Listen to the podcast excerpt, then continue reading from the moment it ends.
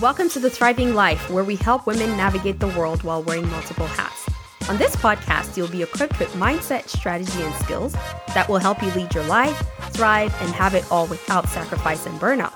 I'm your hostess, Ume Oguta, and I'm here to make having it all less intimidating. So grab a seat, kick your shoes off, and let's talk. Hello, Thriving family. Welcome to another podcast episode. Today, I have a treat for you. I'm going to be sharing a journal entry from March 2017. This is when I was just coming out of my burnout experience, and it's going to be amazing. Now, I'm sharing this because fall tends to be a season of reflection for me. I celebrate my birthday in September, and that tends to be the end of the year in my books. And then I start off in October reflecting and really thinking about the next year and what I might love to do, who I want to be. I also remember that the fall used to be the beginning of anxiety and stress and overwhelm for me because of all of the holiday traditions, all of the expectations, and all the things that I thought I had to do. And I'm sure there's so many of you who can relate because there's so many things that we feel we're obligated to participate in, even though we never signed up for them. And so, my intention for you is to give you a little bit of a perspective shift from a time when I wasn't even sure what I was doing. So that if you're finding yourself already tensed, already worried, and anxious about the fall season and the months that are to come, you'll know there's another way. If you're wondering if there could be another way, if another way is possible, Maybe this is the year where you finally say enough is enough to the stress, to the overwhelm, to the anxiety. And you still get to do the things you want to do and enjoy the rest of the year with more peace and calm. Now, by the time I wrote this journal entry, I had left a high stress job as a quality assurance auditor in clinical trials, and I had started having boundaries around work and life obligations. But I was still feeling that pull of guilt and shame from resenting my kids and also just like shame from not trying to do it all like other women that I saw or other moms. And I want to invite you to listen with open ears. I also want you to listen to the end because I'm going to share one thing that you can start doing today that's going to change everything for you. And I think this has been the key to a lot of my clients' breakthroughs, and I know it will be the same for you. Okay, you ready? Here goes. We recently celebrated International Women's Day, and it was funny that I happened to complete reading Sheryl Sandberg's Lean In two days before it. I planned on doing a post about my journey as a woman, professionally and on the home front. And something she said in the book really resonated with me.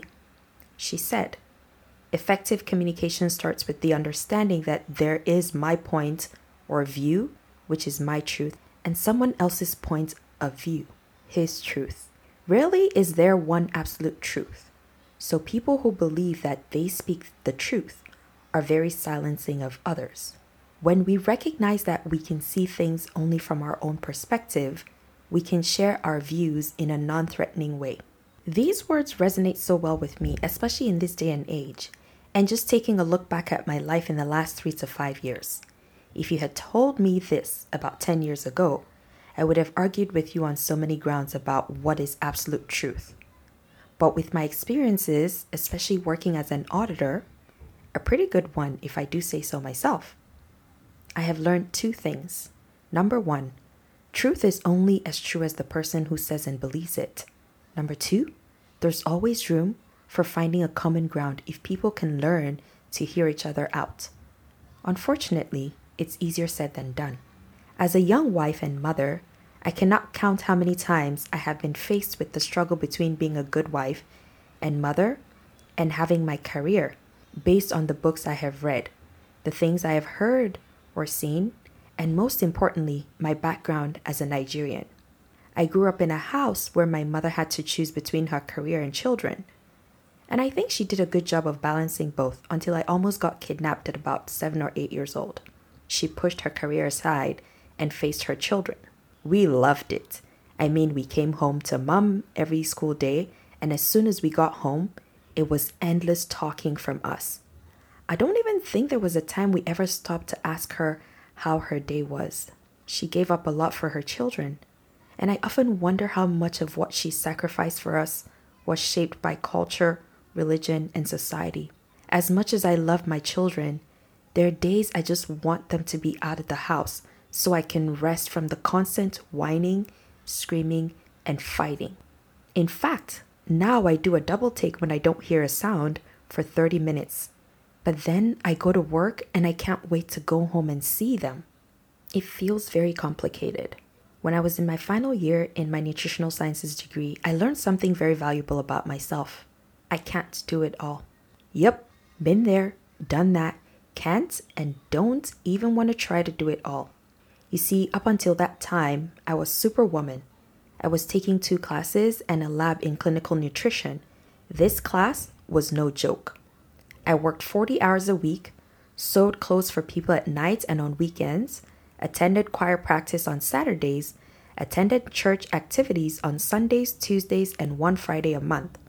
The longest I slept most days was four hours, or six hours split into two three hour sessions. My circadian cycle was regulated by my alarm clock. Yep, I did it all.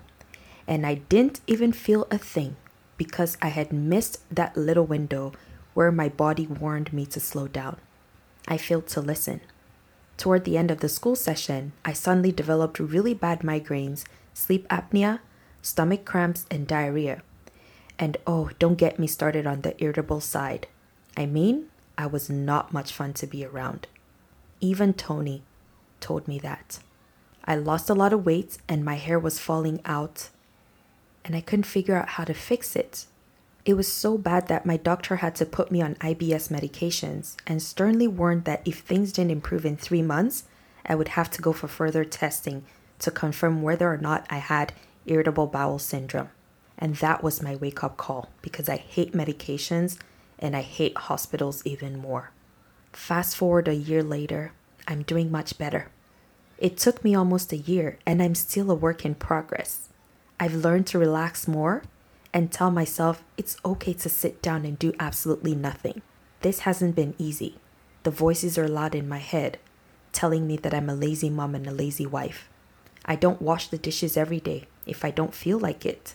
I don't pick up after everyone else if I don't feel like it. I don't cook most days if I don't feel like it.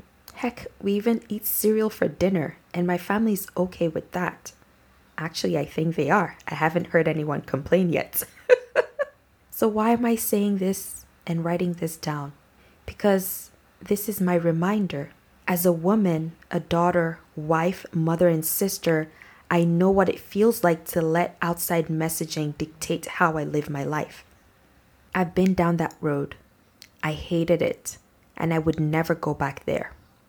As a Christian, I know how some women I've talked to about the struggle of life and work is, especially for young women but they think that's just the norm. I mean, I had one woman say to me, if God is a priority to you, you will do everything possible to be active in church and be able to balance work and family. I walked away thinking that the last time I checked, God didn't need me to show him that he is a priority in my life. And that day, I decided to pick and choose what I want and who I want to be for me, not for my husband, not for my children, not for the church, not for my family, but for me. Now, I'm not saying that all Christian women are like that. I'm actually blessed to be surrounded by other Christian women who advised me about taking it easy and doing what I could. But I'll never forget that experience because it left a bad taste in my mouth. And so here's my takeaway Are you a woman who just wants to stay home and raise her children? Go for it. Do you want to work? full time, part time, decide and do it. Do you want to own your own business? Let's go. Are you fighting for social justice? Fight hard. Do you want to change the world? Let's do it. I believe that there's a time and place for women to bring their many talents and gifts to the table. However, if our opinions differ, let us reason together and find a common ground while respecting each other's person and truth. Womanhood is not a straight journey. We have so many seasons and phases that shape who we become. We have to learn to adapt to those seasons and do what we can so that when the next chapter shows up, we can totally embrace it and give it our best shot. So please, fellow women, be your sister's keeper. Encourage her, be real with her, praise her, correct her with love, mentor her.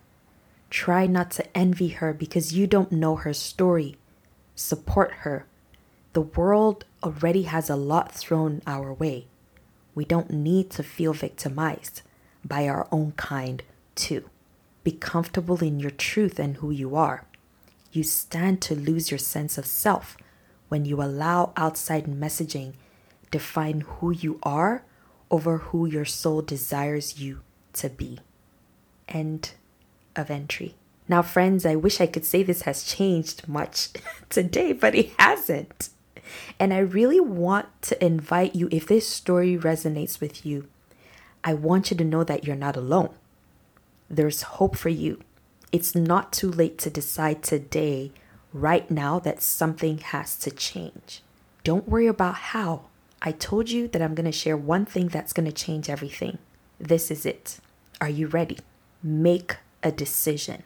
You must decide first that you no longer wish to live life just the way it has always been, defined by other people's interpretation of your truth. You must decide to do what it takes to change and do what you want. I know it can feel scary and impossible.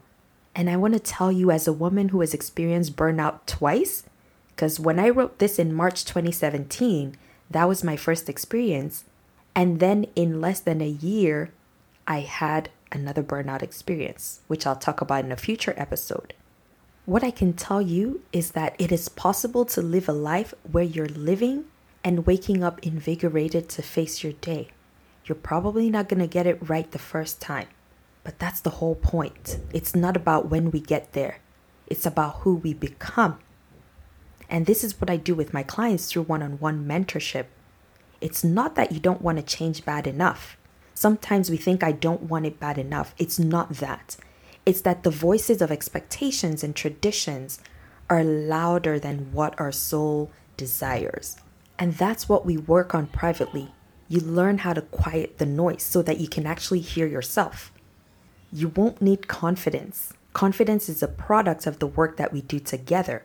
And if this resonates with you, I would love to talk to you about how you can create that life where you don't have to sacrifice your health and well being ever again.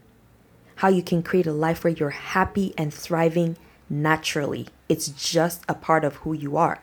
A life where your partner and children love being around you and they can't wait to be around you. Not for what you do for them, but for who you are, and they just love your company.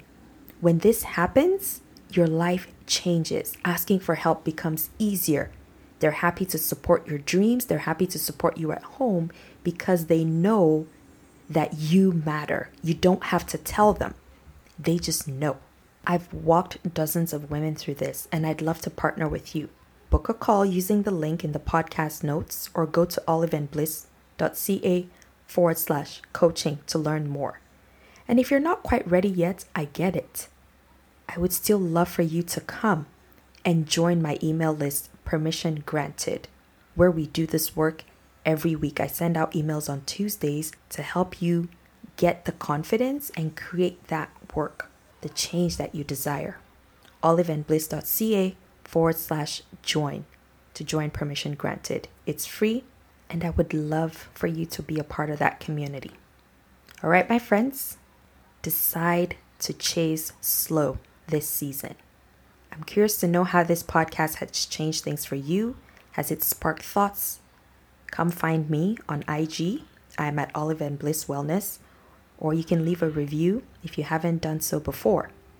Have a beautiful week, and as always, keep thriving.